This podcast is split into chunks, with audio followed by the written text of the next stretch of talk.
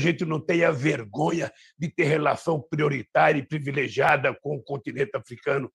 Por isso, eu tenho orgulho de ter visitado mais de 30 países, aberto embaixada em 19 países, e eles abriram 19 embaixadas aqui. Por isso que eu tenho orgulho de ter levado fábrica de remédio antirretrovirais para Universidade Aberta para Moçambique, a Embrapa para Gana, porque o nosso sonho de pagar a nossa dívida não é com dinheiro que a gente não tem, mas é com solidariedade e transferência de tecnologia. Viva o movimento negro brasileiro! Viva a coragem que vocês tiveram de fazer encontro! E vamos chegar no final das eleições, ter uma grande maioria de mulheres e homens negros eleitos deputados e deputadas, deputados estaduais, senadores e governadores, para que a gente mude definitivamente a história do país. Um abraço e um beijo no coração de cada um de vocês, de cada mulher, de cada homem, e que a gente possa nos encontrar vitoriosos no próximo ano. Uou!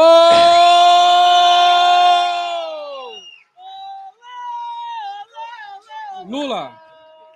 Lula! Oi! Lula! Vai!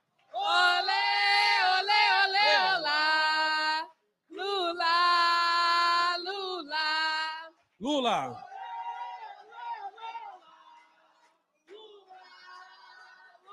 Pessoal, ele voltou aqui. Lula, querido, Viva Lula! você me ouve, Lula? Olha, eu quero. Estou te quero ouvindo. que as- Da hora. Presidente, é o seguinte, presidente. Você vai perceber, todo mundo vai sentar agora e só vai levantar os nossos candidatos e as nossas candidatas para você reconhecer. Levanta aí os candidatos da, co- da coalizão do Movimento Negro Brasileiro! Salve, galera! Lula, esse povo vai ocupar os parlamentos do país para governar ao seu lado. Muito obrigada, Lula! Vamos à luta! Vamos à vitória! Vamos, Lula, para a gente mudar a fotografia do poder, meu irmão. É fundamental o povo negro desse país mobilizado para a gente chegar 20 anos depois, Lula. Você, novamente, o nosso presidente da República. Obrigada. Tá aí começando mais uma live do Conde aqui. Olha que bonito, que bonito esse movimento negro hoje, quilombo dos parlamentos. A Vilma Reis ali junto com o Douglas Belchior, coisa mais bonita do mundo. Aliás, hoje é o dia dos ineditismos, né?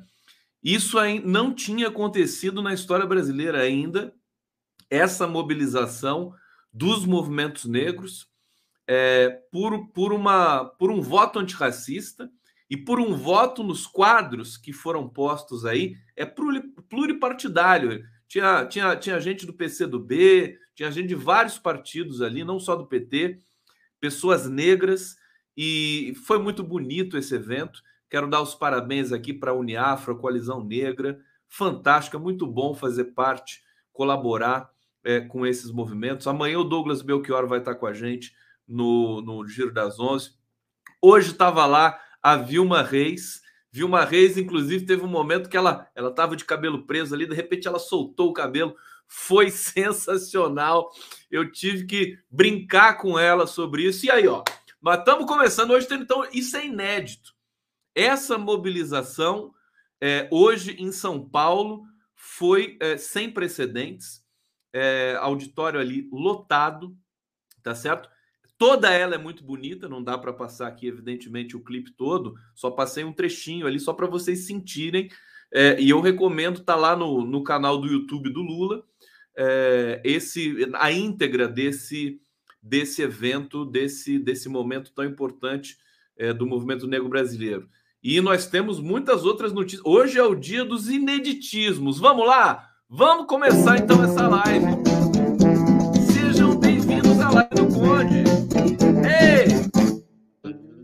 Tá bom aí?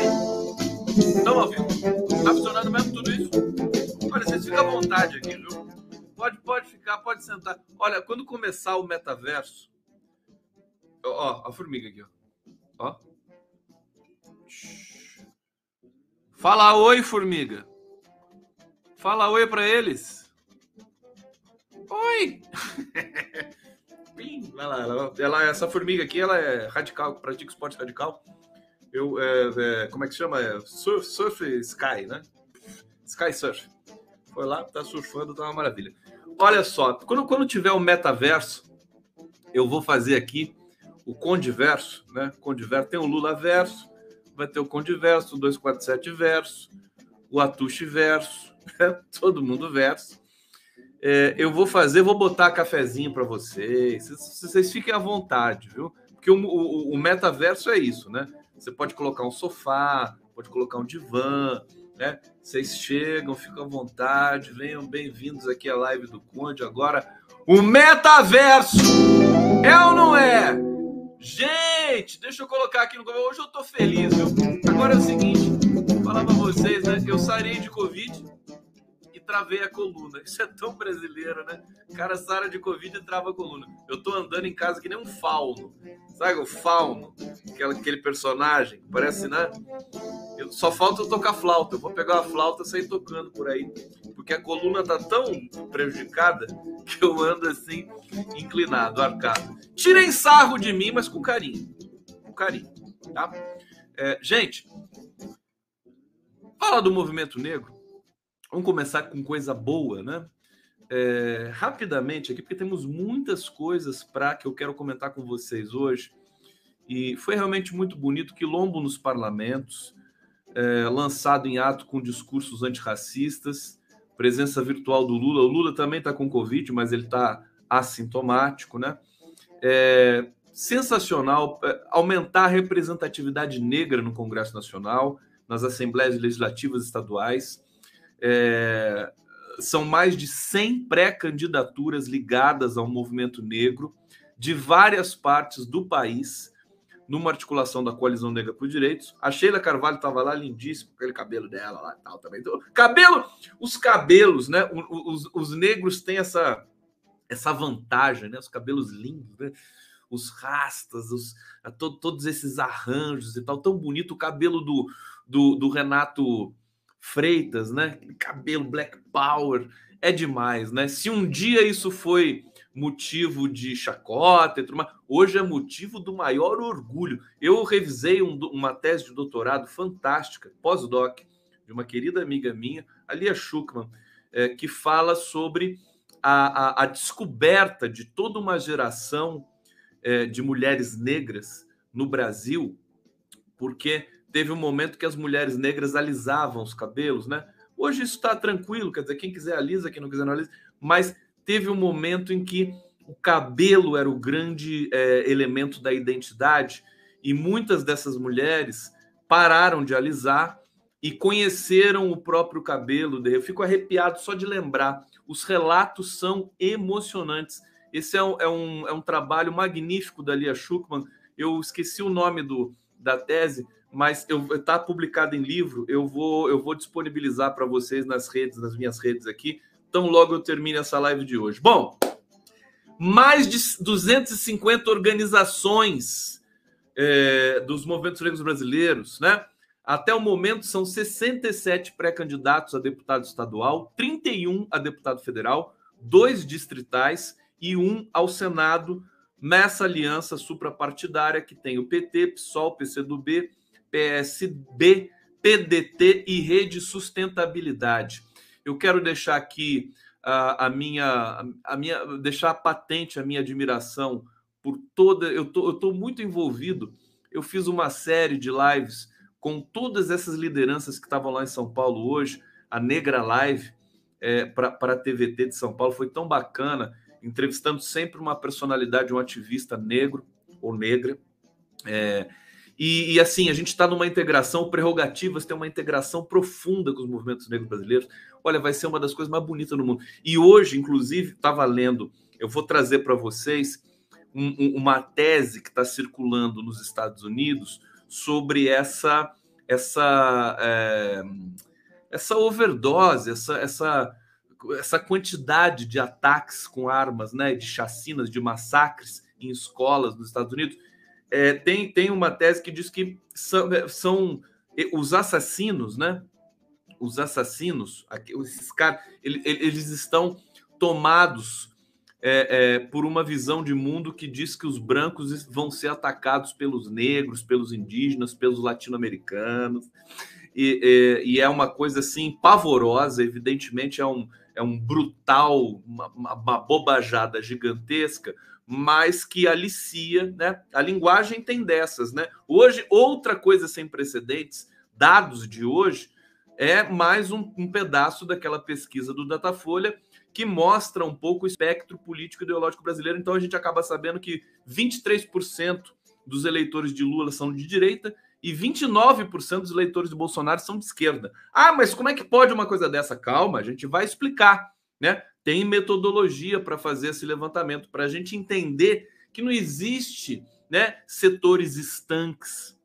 Os setores têm, todos eles, muita mobilidade. É, raramente você tem, você tem os setores mais estanques são os extremos, né? A super, a extrema direita, a extrema esquerda. Não, eu não gosto desse, é, desse, digamos, dessa, desse conceito de extrema esquerda, mas digamos, se você tem um paralelo, se você tem uma sincronicidade, uma coisa é, é, que você possa colocar em relação, né, de, de, de confrontamento, você tem de fazer uma simetria mínima, pelo menos. Agora, e você tem os moderados, né? Agora, só para dizer para vocês, brasileiro isso tem a ver com raça, tá? É, por exemplo, vocês falam, ah, você conde, você é branco, você goza de privilégio. Eu vi a, a, a live maravilhosa que o Juca Kfouri fez com a Lilia Schwartz, né? É, que tá no 247, tá na TVT, é, muito bacana. Eram dois brancos falando da branquitude. É, e a Lilia Schwartz deixou com, com muito brilhantismo. Eu já critiquei a Lilia aqui, mas ela ela deu um salto fantástico nas, nas formulações dela. É, a gente, quando, quando tem que criticar, critica, quando tem de elogiar, elogia, né? E então, realmente, ela me pareceu, porque ela, ela se deu conta também, né? Ela, ela, ela se aproximou das teses é, é, sobre a branquitude, né? Muitas delas formuladas pela, por essa grande pesquisadora brasileira que se chama Lia Schuckman, que está sempre aqui comigo, né? Já teve várias lives aqui. Então, ela teve esse acesso e mudou um pouco a visão dela com relação. Ou, ou, seja, ela criou a consciência, criou a consciência de que um branco, né, estudando os negros, né, no Brasil, já carrega em si uma grande contradição que é, retrata o, a profundidade do nosso racismo. Então, você ter a consciência disso já é uma grande vantagem, né? é, de você não superar essa coisa da, é, digamos, o paradoxo do observador, né? Você tem que é, é observar, mas saber de onde você está observando. Agora, é, para dizer o seguinte, a gente acha que é branco, né? No Brasil, evidentemente, essa essa disparidade racial, esse privilégio existe. O racismo é talvez o mais brutal do mundo no Brasil. Agora, para os europeus, e para os americanos, nós não somos brancos, nem ocidentais. É? Nem ocidentais. Não somos brancos nem ocidentais. Então é bom a gente também ter a consciência disso. Muito brasileiro. Por isso que o brasileiro não gosta de ser brasileiro. Por isso que a elite genocida branca brasileira gosta de ser europeia. Ela gosta de se vestir como europeu ir para a Europa, ficar, ou também em Miami, né? Ficar lá, né? Ter a sua vida subjetiva toda ali, mesmo que não domine a língua, né? Ah, os brasileiros, a elite brasileira é muito burra, né? Eles não sabem falar inglês, eles não sabem falar francês, sabem falar bosta nenhuma. Aliás, hoje eu tenho uma coisa muito fantástica para dizer para vocês. Um novo programa, novo programa da CNN do Abílio Diniz. Cara, que é um bilionário brasileiro, né? Sempre envolvido com tudo que tem de dinheiro, de negociar, tudo que você puder imaginar, né? Ele iniciou um novo programa que para mim marca uma nova tendência agora, também essa coisa da celebridade bilionária, né? Elon Musk e companhia. E quem foi o primeiro entrevistado dele? O Jorge Paulo Leman. Gente, foi um horror. Eu não acredito, mas eu me deliciei. Essa é, esse é um programa para vocês verem, reverem, porque assim, ver dois bilionários, né, é, dizendo as maiores obviedades, os maiores lugares comuns, assassinando a língua portuguesa, sabe? Foi sensacional. Eu já vou falar disso, vou deixar mais para o meio, porque é meu, é minha iguaria de hoje, né? É um dos momentos que, que eu vou realmente delirar aqui com você. Mas o que eu tava falando mesmo aqui nessa live? Vamos lá! Eu tava falando alguma coisa aqui? Ai, meu Deus do céu! Muito. Reclama, reclama, reclama o Batucho. Fala, ó, o Conde tá gritando muito. Reclama pro Tarciso. Tarciso! Ó, Tarciso! Tarciso, a gente precisa conversar, viu? o cara fala assim ao vivo, né? Precisa conversar sobre debate. Hein? Que tal?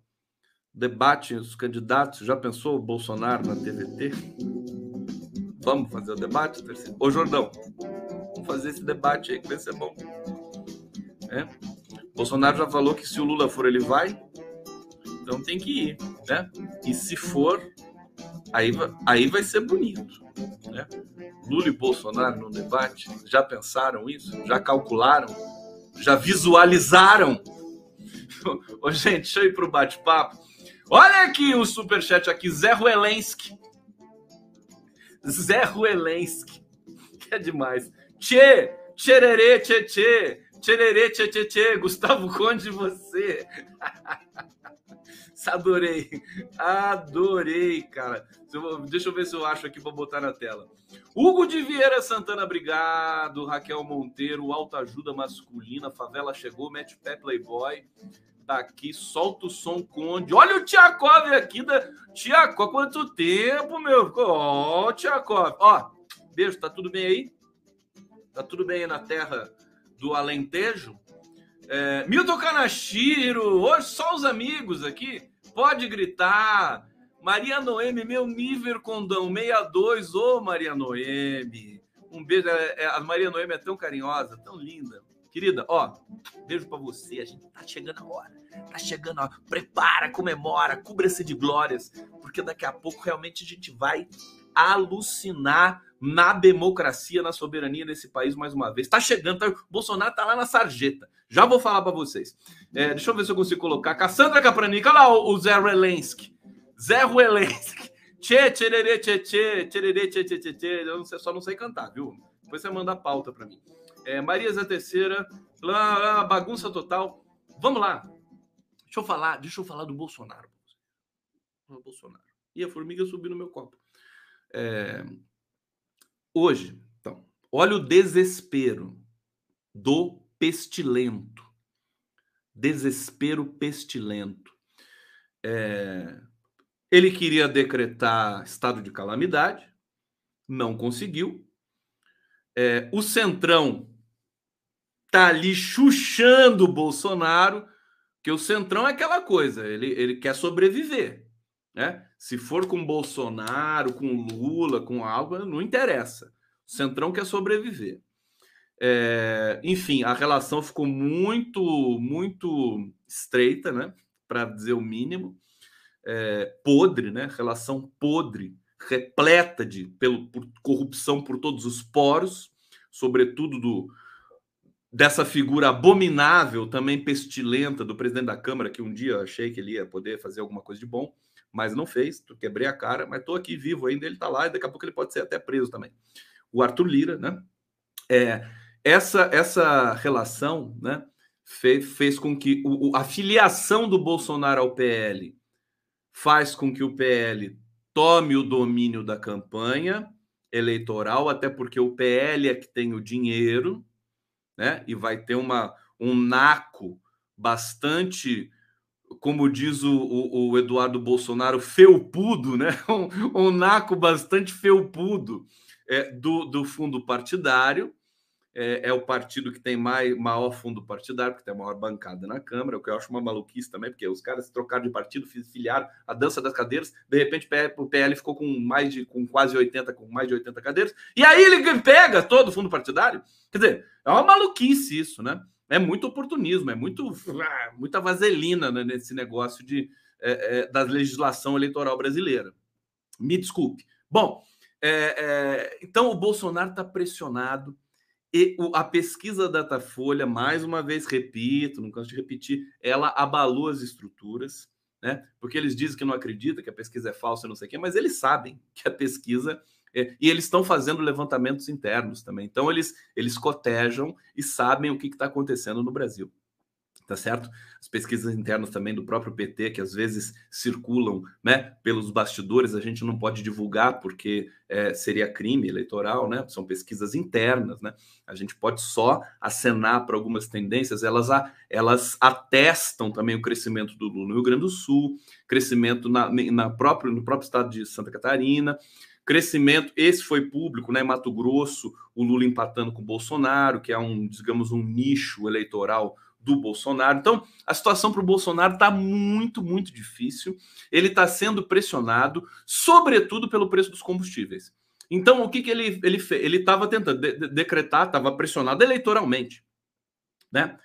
É, porque se não tivesse eleições esse ano, ele estaria se lixando para o preço do combustível, né? Está preocupado com a eleição dele. Então, é, preço disparou, é, tentou decretar estado de calamidade, o Paulo Guedes não deixou, porque tem ali umas, uns detalhes ali enfim, é, financeiros que o, o, Paulo Guedes não quis abrir mão, né, da questão do estado de calamidade. É, tentou uma outra coisa que agora não me vem à cabeça, mas acabou optando por uma PEC, proposta de emenda constitucional, que já foi aprovada na Câmara dos Deputados, é, que é, praticamente extinguiria os, os impostos da gasolina, o, do, dos combustíveis, o que é um suicídio absolutamente. Assim, o pessoal é muito incompetente, é uma loucura, uma loucura. Essa, esse anúncio da coletiva do Bolsonaro hoje é, seria assim a maior pedalada da história brasileira. É, é, é, é uma extravagância, assim, uma extravagância. É, de princípio, jornalistas fizeram cálculos aqui agora há pouco nós teríamos aí 50 milhões de subsídios para gasolina, para os combustíveis, né? Ele iria extinguir né, até 31 de dezembro, né? Até ganhar as eleições, né? Seca, no, na cabeça dele, né? A CID, é, o Piscofins e mais o imposto federal sobre a gasolina, ia zerar os impostos federais. A, a, o projeto diz isso, né? É, e ele iria sugerir um teto, né? O programa sugere um teto do ICMS para os estados, um teto de 17%. Hoje, o ICMS cobrado pelos combustíveis nos estados varia de 12% a 25%. Tá? Ele ia botar o teto de 17%. Então, é uma, é uma coisa mirabolante, ninguém levou a sério. É, foi foi uma, uma coletiva constrangedora, constrangedora, já vou explicar por quê. É, e agora eu vou dar os dados aqui um pouco mais é, é, digamos, técnicos para vocês é, dessa, é, dessa, dessa movimentação que é notadamente eleitoreira, uma vergonha, né?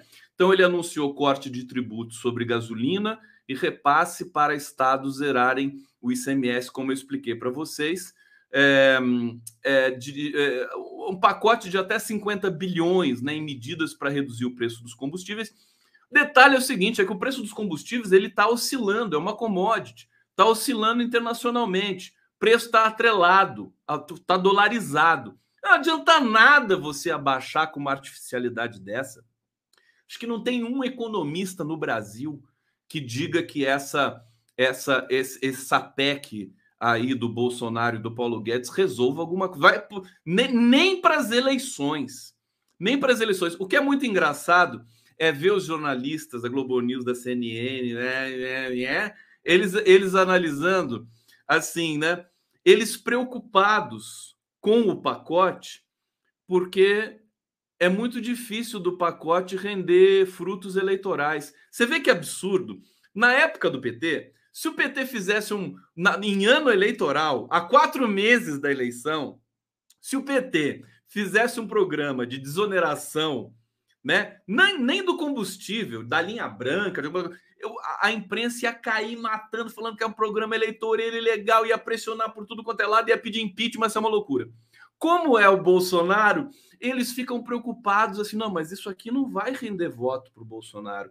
É inacreditável. Eles simplesmente não criticam o viés eleitoreiro do projeto, do programa. Eles não, eles não falam sobre isso. Eles lamentam que o projeto eleitoreiro do, do Bolsonaro, a PEC eleitoreira, ela não vai surtir efeito porque ela está muito mal concebida.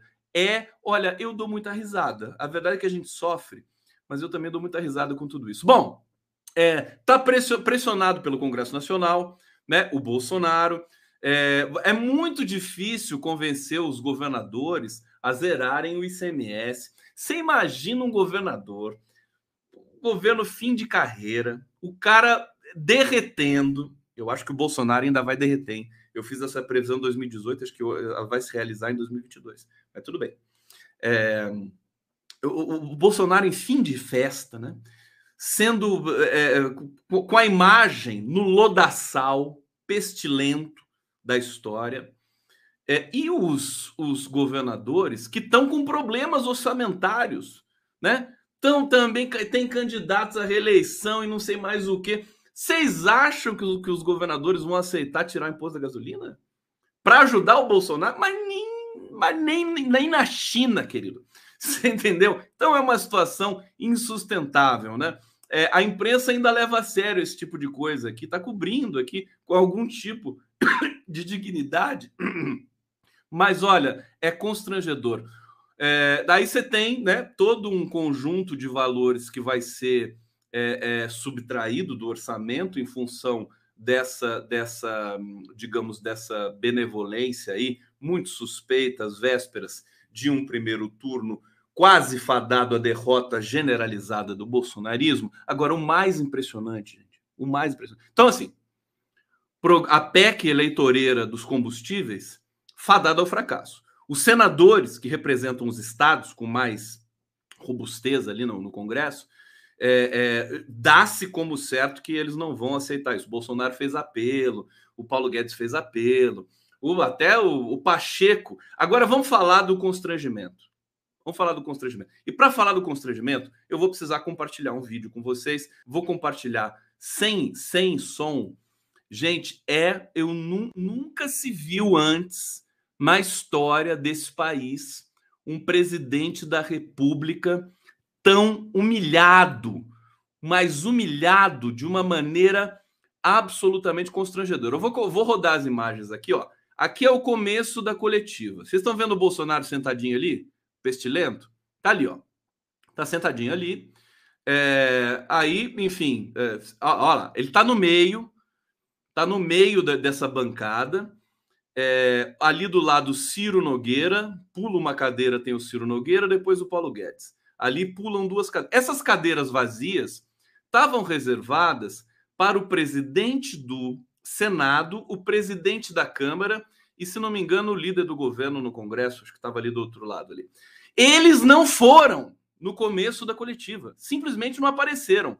Todo mundo procurando ele, cadê o Pacheco? Cadê o Lira? Cadê o Pacheco? Cadê o Lira? Não aparecia. É, olha, foi, os jornalistas ficaram atônitos, né? Como é que o presidente da República chega, primeirão, né? Aí você vai ver, vocês vão ver, ele começa a falar, olha lá, tá sozinho, procurando onde que tá o Lira, onde que tá o Pacheco. O Ciro Nogueiro pega o celular, começa a ligar. Daqui a pouco vai passar o, o Frederico Wassef ali atrás, o que é assim também mega constrangedor. Frederico Wassef, o advogado da família Bolsonaro, aquele cara escroto, né? Ele vai passar ali atrás, ninguém sabe o que ele estava fazendo ali. Ninguém sabe. Bom, olha lá, o Bolsonaro perguntando pro, é, pro, pro Ciro Nogueira, mas cadê? Cadê o Lira? Cadê o Pacheco? Não estava combinado? E não sei o que, não sei o que. Olha lá, eles não aparecem. A gente está já no terceiro minuto presidente da República esperando. Quer dizer, tá no limbo o Bolsonaro. Ninguém respeita. Ah lá, aí chegou Paulo Guedes. Eles trocam os nomes, né, na bancada, porque assim, os caras não vão vir mais, para não ficar chato, deixa o Paulo Guedes ficar do lado do Bolsonaro e o Ciro Nogueira ficar do lado do Bolsonaro. Aí o Bolsonaro vai começar a falar. Ó, ele vai começar a falar. Tá? Ele olha para o lado, não chega ninguém. Olha o constrangimento, galera. É uma coisa impressionante. E ele começa a falar, não vou botar o som, né? Porque assim, basta a imagem desse pestilento. Ele começa, ele daqui a pouco ele vai parar. Quer ver, ó? O ACF está passando ali atrás. Ele começa a falar, dizendo que ah, a gente resolveu fazer um programa, uma PEC, para baixar. Olha para o lado, parou de novo. O cerimonial falou para ele assim: escuta, para, porque os caras vão chegar. Eles vão fazer uma movimentação, vale a pena vocês assistirem. Assistam, porque é divertidíssimo isso. Olha lá. Aí tá todo mundo ali, né?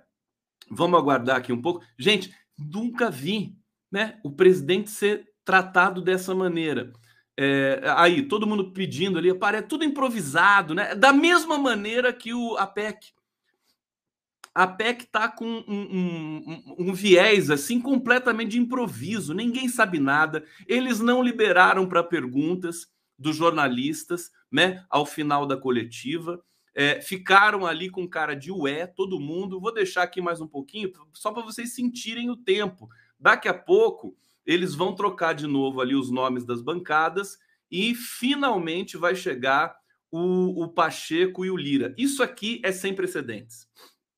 Né? Isso é, é, é a imprensa está até deixando passar isso batido, mas eu faço questão de não deixar passar batido essa essa humilhação sofrida pelo Bolsonaro. Ninguém liga também, ele também não liga, ele também não tem esse chip. Ah lá, agora eles voltam Cada um vai para o seu lugarzinho.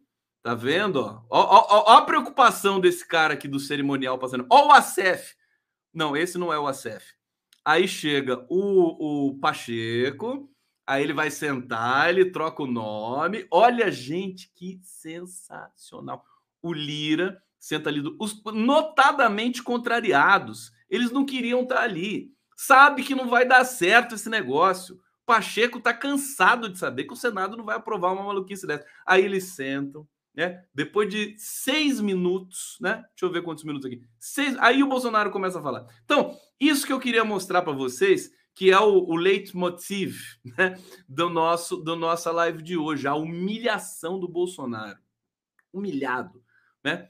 É, é, e esse programa, essa, essa PEC, fatalmente, né? Totalmente fadada ao fracasso, é, se não um, uma pedalada gigantesca que pode poderia, inclusive, se tivesse é, soberania nesse Congresso Nacional, ser mais um motivo para um pedido de impeachment. Amanhã teremos muitas repercussões sobre isso, né? É o grande, é, grande notícia desse final de ano. Mas foi sensacional! Viva o Brasil! Que beleza! Adoro! É isso! Obrigado pela audiência aqui na live do Cunha, 247.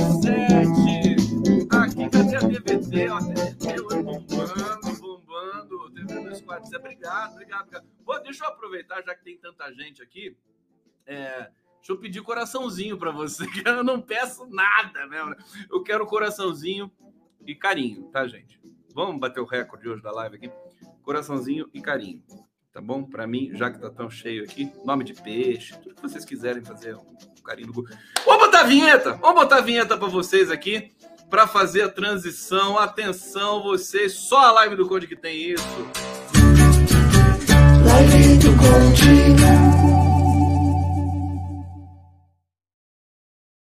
Olha, tem, deixa, deixa eu dar uma outra notícia para vocês, é, é, importante, né? O, o Cássio, Cássio Nunes Marques, é, vocês viram que ele perdoou, revogou a condenação do Fernando Francischini e de mais um deputado, é, um deputado estadual, que agora me escapa o nome, se alguém puder me lembrar aqui, agradeço, porque vocês sabem que vocês são os diretores dessa live do Conde, que os diretores de cena e tudo mais aqui, né? Vocês me dão as informações e tal. É, e aí foi uma decisão monocrática. É, e aí chocou Valdevan, é isso? Não, Valdevan 90? Chocou o, o STF. O STF ficou chocado com a, decisão do Cássio Nunes Marques, né? Muito subserviente aos interesses do pestilento. É, e aí o que, que aconteceu? O STF em peso, né? é, nas articulações ali de bastidor, já decidiu que vai é, é, derrubar a decisão do Cássio Nunes, mas vai derrubar com requintes de crueldade, né? Vai ser uma derrubada assim de 10 a 0. Cássio não tem a menor chance. E aí o Cássio Nunes Marques percebeu que isso ia acontecer no plenário e encaminhou tentando escapar, fazendo a mesma jogada do Faquin na, na questão da condenação, da, da, da suspeição do Moro. O Faquin nos 45 do segundo tempo, o Faquin quis mudar né, a, a, a, o entendimento ali, a, a, questão da, da condenação da suspeição do Moro, tirar do pleno, né, tirar do plenário dos 11 votos, né, mas não conseguiu. Eles bateram o pé e fizeram. É a mesma coisa que está acontecendo com o Cássio Nunes Marques.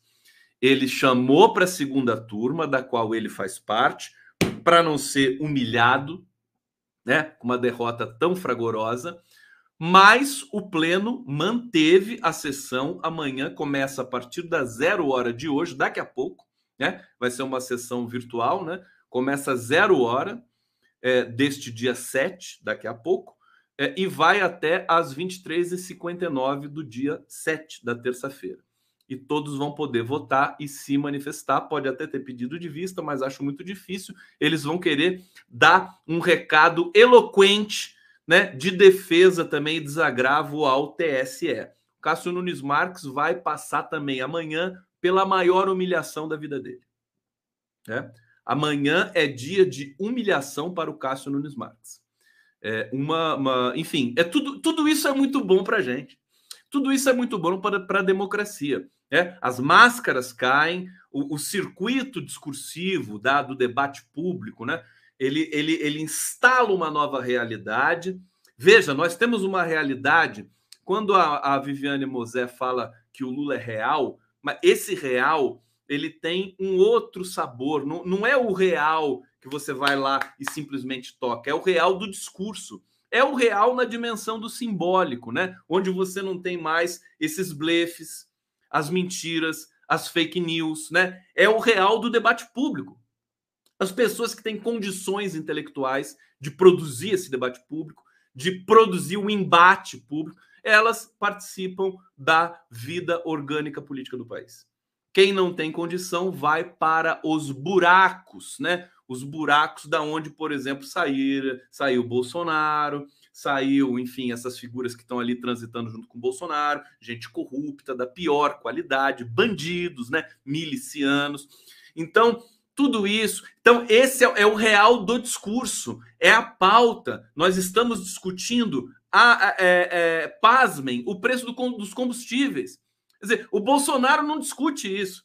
O Bolsonaro ameaça o STF, o Bolsonaro ameaça o TSE, o Bolsonaro solta fake news, o Bolsonaro insulta jornalista.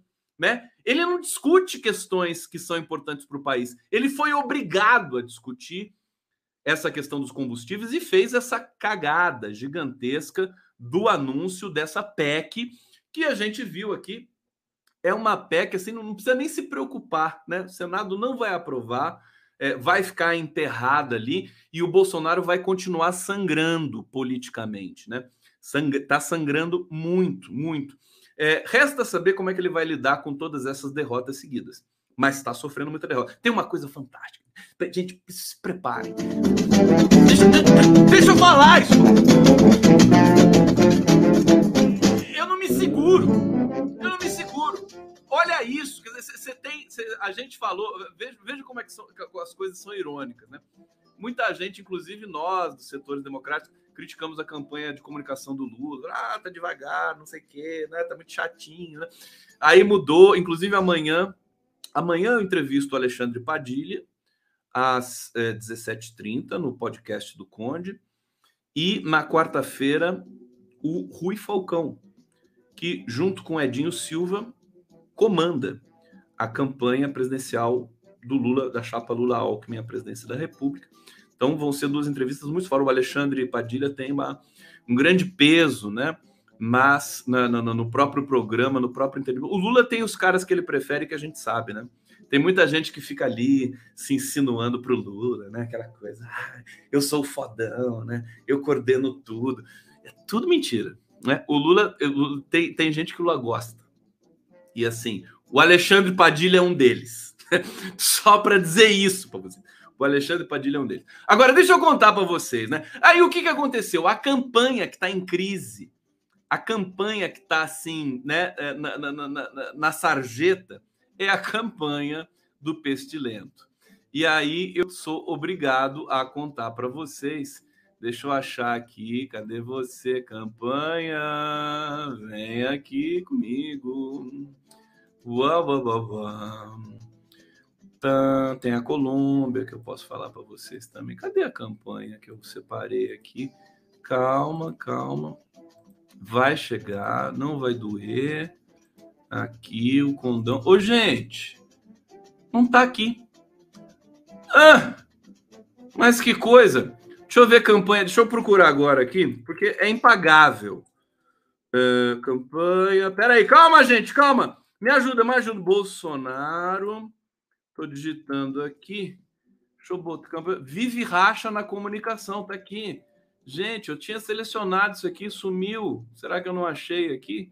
Porque eu tô tão cansado. Ó, campanha de Bolsonaro vive racha na comunicação entre Carlos e aliados do Centrão. Essa aqui acho que é velha. Tinha uma mais nova. Pera aí, gente.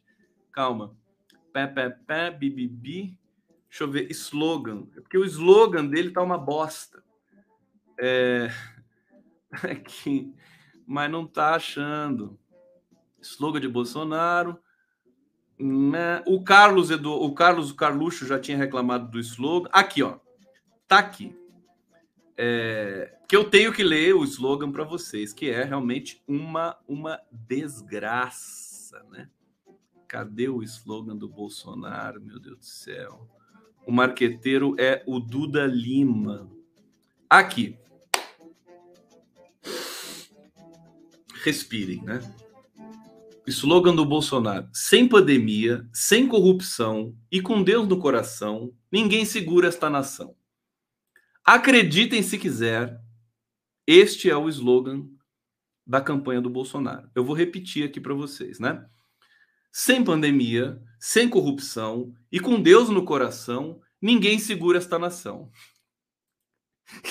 Gente, com um slogan desse, quer dizer, o cara, ele realmente ele, ele nasceu vocacionado para sofrer a maior derrota da história das eleições brasileiras. Né? é uma, enfim, é um despropósito, né? É um convite a você, né, aos próprios bolsonaristas falarem assim, tchau, eu vou votar no Ciro Gomes, sabe? Deixa, deixa, esse, deixa esse bunda rachada aí. É uma coisa nojenta. Então, você tem não só o Carluxo, que ficou puto com esse slogan, porque pelo menos disso o Carluxo entende, né? Tá horrível mesmo esse negócio, né? Agora, muita gente do PL, do Centrão, né? pessoal que orbita ali, o Bolsonaro não entende nada mesmo, tem a intuição dele é para outro lugar, é para o mal, né? Estão é, reclamando do slogan, vão querer mudar, ou seja, está em crise, está em crise, é, eles estão que, batendo cabeça, é, e daqui a pouco vem pesquisa nova aí. E aí eu só vou advogar rapidamente uma tese com vocês, que é o seguinte: em 2018, é, antes da facada, antes da facada, eu, eu previa que o Bolsonaro iria derreter. Sabe esse fenômeno né, eleitoral que é comum no Brasil, né? A pessoa, por exemplo, se, em condições de temperatura e pressão normais, né? Se, se o candidato se nega aí no debate, cai muito mal isso para o público, né? É, cai muito mal. E daí ele derrete, né? Isso aconteceu, por exemplo, Celso Russomano, ele é o rei da derretida, né?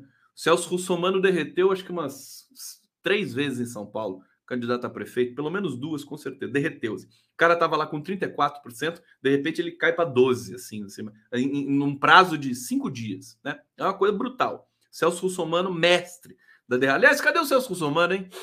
Onde esse cara foi parar? Bom, tomara que ele junte com o Dória, né? Fazer um programa aí. O Dória, o Dória vai virar entrevistador. Pode ter certeza, né? O Dória vai virar vai virar apresentador da CNN também, que nem o Abílio Diniz, né? Daqui a pouco eu vou falar do Abílio Diniz para vocês. Se segurem nas cadeiras aí, porque vai ser engraçado pra caralho esse negócio do Abílio Diniz. Aí. O, o Dória vai virar apresentador. Aliás, teve, teve alguém, uma maldade, né, com o Ciro Gomes, que o Ciro Gomes é, virou apresentador de live, né? Quer dizer, pô, que maldade com os apresentadores de live. Sou apresentador de live, bicho. Vai comparar o Ciro Gomes a mim? Que coisa horrorosa isso para mim, né? É, porque assim, como ele não consegue nada, ele não tem palanque, ele não tem não convidam ele para entrevista, né? O cara tá lá, né, naquela situação dramática, né? Ele virou entrevistador de live. Até que nem nós aqui, né? Daqui a vem trabalhar 247, ô Ciro Gomes. Hein, Ciro Gomes? TVT. É um programa TVT. Vindo entrevistador, pronto, resolve esse negócio todo aí. Né? É, entrevista o Mangabeira Húngaro, na né? próxima vez que você fizer. Bom, deixa eu ver, tem um superchat aqui. Doricozinha, Doricozinha, quanto tempo, Doricozinha? Chico Buarque, Gil, MC do Mano Brau, que se cuida. Chegou o marqueteiro do Bozo com suas rimas. Ah, é demais. Eu vou ler de novo, né, cara? É sensacional, né? Sem pandemia, sem corrupção e com Deus no coração, ninguém segura essa nação.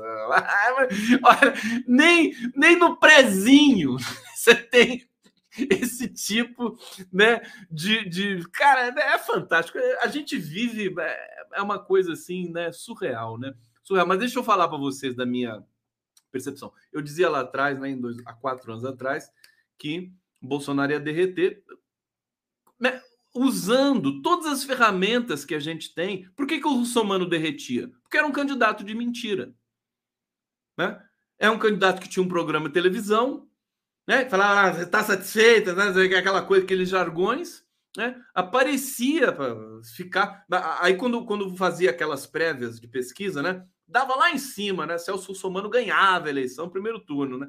Aí chegava na hora de, né, de debater, de sair à rua, ele começava a se desmilinguir, né? E chegava na reta final, aí ele derretia completamente porque ele não tinha o que dizer, não tinha o que oferecer, era vazio, candidato vazio, né? É, o Bolsonaro é a mesma coisa. Ele é até mais vazio que o Celso Russomano, mas a gente viveu um, um momento diferente, catastrófico, pesadelístico. Então, aconteceu o que aconteceu. Mas considerando todas as, as, as, informações que eu tinha, né? Dizer, o cara que faz é, apologia à tortura, sabe? O cara que fala que vai matar os petistas, o cara que, enfim, que diz o que ele diz, na hora que a campanha começa para valer, falei, esse cara vai derreter, né? Eu não calculei é, essa, esse fenômeno, né, que é um fenômeno global de ascensão da extrema-direita, de colapso da significação e tudo mais, que é uma coisa que agora parece até que está refluindo um pouco. É, mas eu acho que, e, naquela, e naquele momento, aconteceram duas coisas que também contribuíram para que esse derretimento previsível do Bolsonaro não acontecesse: a facada e o Lula preso, né? Agora o Lula tá solto. O Lula tá solto, babaca, né? O Lula tá solto. O Lula solto é uma outra história, né? Você tem ancoragem, você tem referencial, você tem discurso. Tem discurso. Espera que eu já vou ler comentários que estão chegando aqui. É, é, então, Agora você tem condições de derretimento para o Bolsonaro derretimento da, da, da calota bolsonarista. Então, eu não vou me surpreender, povo brasileiro que me escuta aqui, tá? Não vou me surpreender se o Bolsonaro cair, cair e cair a ponto de você usar o conceito de derretimento para ele porque eu estou vendo o Lula muito forte e estou vendo que o Bolsonaro está perdendo é, e, tá, e, nessa, e, nessa, e nesse viés de baixa ele está cometendo muitos erros, como esse erro do anúncio de uma PEC absolutamente fadada ao fracasso, né? sem pé nem cabeça, é, que vai piorar ainda mais a situação dele. Foi humilhado é, os presidentes das casas legislativas fizeram o presidente do executivo, deixaram o presidente do executivo esperando, sabe? Você percebe que tem um, uma total, um total descompasso entre todos eles ali. Não tem comunicação ali. Rodrigo Pacheco, Arthur Lira, quer dizer, o Bolsonaro é esse cara que é, é, é uma espécie de incomunicabilidade ambulante. Certo? Não tem nem, nem a malandragem para, digamos, bolar algum tipo de estratégia para sair das cordas, ele tem. Certo? Então, ele foi beneficiado com essa onda de ódio pelo Brasil, como é que a gente já sabe. Então, é, é, não vou me surpreender. Eu, eu, eu venho dizendo, venho ressaltando com vocês aqui é, que essa. E o, o Marcos Coimbra disse a mesma coisa, viu? Marcos Coimbra, que é o diretor do Vox Pop, ele falou: o Lula vai chegar a 60%. No primeiro turno, né?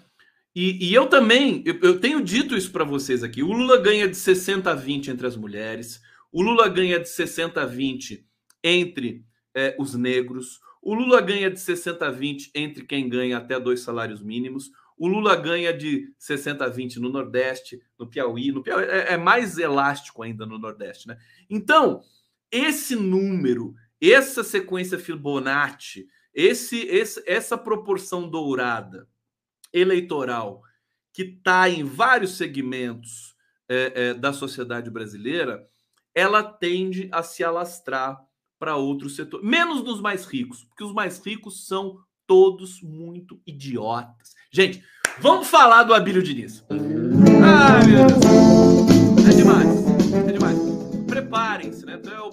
Aqui é o clímax. O Doricozinha tá reclamando alguma coisa aqui. Pô, Condão, escrevo toda semana, mas você tá em N canais ao mesmo tempo e não me vê. Como eu não te vejo, Doricozinha?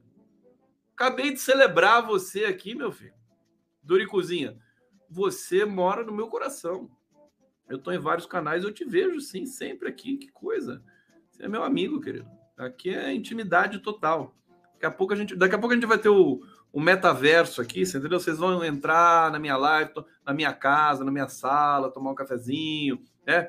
Eu vou botar gatos, né? Uma coisa que eu quero fazer no metaverso é botar gatos, né? Gatos, gatinhos assim passando, né? Os gatinhos, eu adoro gato. Adoro gato. Não tenho gato porque eu não estava conseguindo cuidar, não cuido, não, não, consigo cuidar nem das minhas plantas. Quem me conhece, quem, quem vem na minha casa, que é pouquíssima gente, de vez em quando, sabe, né? Que eu, nem das plantas eu cuido, como é que eu vou cuidar de um gato, né? Mas aí eu vou tentar. É, gente, seguinte, eu, eu vou até botar na tela para vocês o novo programa do Abílio Diniz. Olha só, esse aqui é um print, né? É Olhares Brasileiros, da CNN Está aqui o Abílio Diniz e o Jorge Paulo Leman.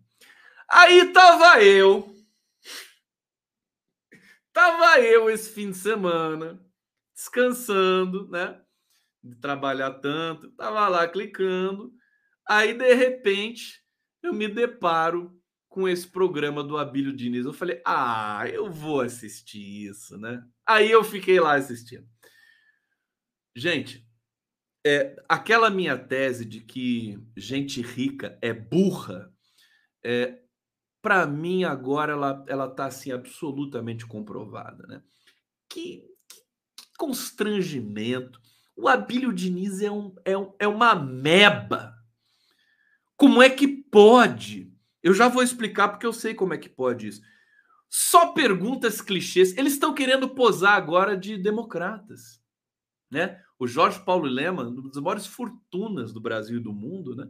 quer posar agora de democrata, que pensa no Brasil, pensa na pesquisa, que é importante combater a fome. Olha esses caras dizendo. Gente, é constrangedor ver o Abílio Diniz dizendo que é preciso combater a fome. Não dá para acreditar. Não dá para acreditar. E assim, é falso, né? Quem tem enfim, o mínimo né, de, de lastro sobre retórica, né, sobre interpretação de texto, sabe que, que o que está acontecendo ali são gente eles, eles assassinam a língua portuguesa. O, o, o, o Abílio Diniz falou, tá aqui o, o Jorge Paulo Lemon, filântropo, né, grande filântropo, filântropo. Ele falou filântropo. Filântropo! Gente, eu fiquei até na dúvida. Né? Eu falei, peraí, não é filantropo? Filantropo. Né? Ele falou filântropo. E ninguém falou nada. Olha, é, aí aparece uma nova, uma, uma nova dimensão para mim, que é o seguinte: as pessoas acusam né, os pobres de, de, de falar, de, de, né, de fazerem desvio, né? do português castiço, né? Ah, não, os pobres, esse pessoal, essa ralé, né? Fala tudo errado, né? Quem fala errado são os bilionários. Os bilionários, eles têm uma é, é, é, eles têm uma idiosincrasia, eles têm um idioleto particular deles, né? O Fernando Henrique falava póprio, né? Póprio. Tudo bem, né? Não tem problema nenhum. A oralidade, né, enseja as mais extravagantes, né? É, é, conversões sonoras e tudo mais. Mas ali, ali o erro é um erro da elite, é um desvio de, de preciosismo, sabe? É chamada hipercorreção, né? Hiper, tem um, tem um, um capítulo na, nos estudos de linguagem que é a hipercorreção. É, é, um fenômeno comum da hipercorreção é assim: você fala, você fala, o, o, o, o cara humilde, né? Pedreiro tal, vai lá, é, aí, aí ele vai, vai fazer ali um, um cômodo na tua casa e tal. Ele fala, e tá cheio de telha de aranha aqui. Ele fala telha de aranha, porque um dia falaram para ele, né? Porque ele fala teia do te, teado, teia do teado, né? Teia do teado. Aí fala: não, não é teia, é telha, né? Aí o cara, o cara né, muito inteligente, fala, não, é, não, é, não é teia, é telha. Aí o cara fala: beleza. Então é telha. Aí quando ele vai falar teia de aranha, ele fala telha de aranha. Então isso é hipercorreção. E, e, e, por exemplo, o fato do, do, do Abílio Diniz falar filântropo é decorrente também desse preciosismo, né? Ele acha que a palavra é mais sofisticada do que ela realmente é. Gente, foi um festival de assassinato. Eles erram flexões verbais, conjugações. Eu vou fazer um estudo depois sobre isso. Agora, o mais, o mais impressionante é o sentido. Eles assassinam o sentido. Só dizem obviedades, né? O, o, Jorge Paulo Leman, por exemplo, que eu tô sorrindo, né? A cara dele aqui, ó. A cara dele, ó. A cara de humilde, né? O cara tem 100 bilhões de reais, né? E o, e o Abílio Diniz, com esse estilinho dele aí, né? Sem meia, aquela coisa, querendo dar. Gente, gente rica é burra. Eu nunca vi nada igual. E assim, você, você não precisa dizer que a pessoa. Ah, porque a pessoa tem muito dinheiro, ela é inteligente. Não faz o menor sentido. A inteligência não tem nada a ver com isso. Nada. Zero. As pessoas, né, os nichos se reinventam em cada segmento. É, e, na verdade, você tem ciclos viciosos ali nesse mundinho besta, nessa bolha dos milionários, bilionários, que eles vão ficando cada vez mais burros, cada vez mais burros. E por que, que eles têm tanto dinheiro? Cara, é tudo herança, meu querido. O cara nasce no nasce nesses nichos aí do mercado financeiro, investimento. O cara, se botasse um pobre, uma pessoa da, da periferia, para administrar um fundo, sabe, passar as, as, as regras básicas, eles revolucionam os fundos de investimento, né? A inteligência no mundo hoje, ela ela está em muitos lugares. Um lugar que ela não está é no segmento dos milionários e bilionários. Isso eu garanto. Olha, é, é é, é inacreditável. Eu recomendo para vocês assistir o programa Olhares Brasileiros do Abílio Diniz. Eu tô chocado, fiquei numa felicidade. Vocês sabem que eu tenho alguns fetiches assim específicos, né? Por exemplo, tem um cara que apoia o Ciro Gomes que é apaixonado pelo Ciro Gomes, né? O nome dele é Gustavo Castanhon. Não sei se vocês conhecem ele. E assim, eu tô viciado em ir no Twitter do Gustavo Castanhon, porque é tão delirante. É uma delícia, cara. O cara acha que o Ciro vai ganhar. então, ele acha mesmo. E aí, e aí, assim, é demais. Só que assim, ele, ele deve estar tá deprimido, porque ele não posta mais nada. Já faz uns cinco dias Pô, Gustavo Castanhon, não faz isso comigo, cara. Eu tô em abstinência de ler você. Eu preciso ler você, cara, porque é demais, é demais, é demais. É uma das melhores coisas, né? Claro, com aquele grãozinho de sal para quem sabe que o Ciro Gomes é uma fraude. Bom, gente, acho que o recado de hoje é esse. O que vocês estão falando aqui no bate-papo? Vocês conhecem essa tese de que rico é tudo burro? Vocês conhecem isso? Tá no, tá no Balzac isso? é verdade? Preciso ver. Preciso ver. As pessoas mais burras que eu conheci até hoje, todas ricas. Todas, todas. É, é assim, é, é, sabe, quase que não tem não tem exceção. Não sei agora, toda fortuna, o Robson se, se origina num crime. Honoré de Balzac, tá aí, então tá aí. Dito para vocês, deixa eu agradecer muito vocês aqui, ó. Super audiência, TV 247, no canal do Conde, obrigado na Rede TVT, no Prerrogativas, no Facebook, ó. Começamos a semana com tudo. Bolsonaro humilhado, Lulão tá lá, tá, tá, tá com domínio total da campanha. Vou tirar essa dúvida amanhã também. Não é dúvida, mas enfim, vamos ver com o Alexandre Padilha, vamos ver com o Rui Falcão. Na quinta-feira, entrevista o Juca Kfouri. Tem uma semana maravilhosa para vocês que eu preparei aqui com todo carinho. E eu deixo um beijo muito grande para vocês. E até amanhã! Não é verdade? Beijo para vocês!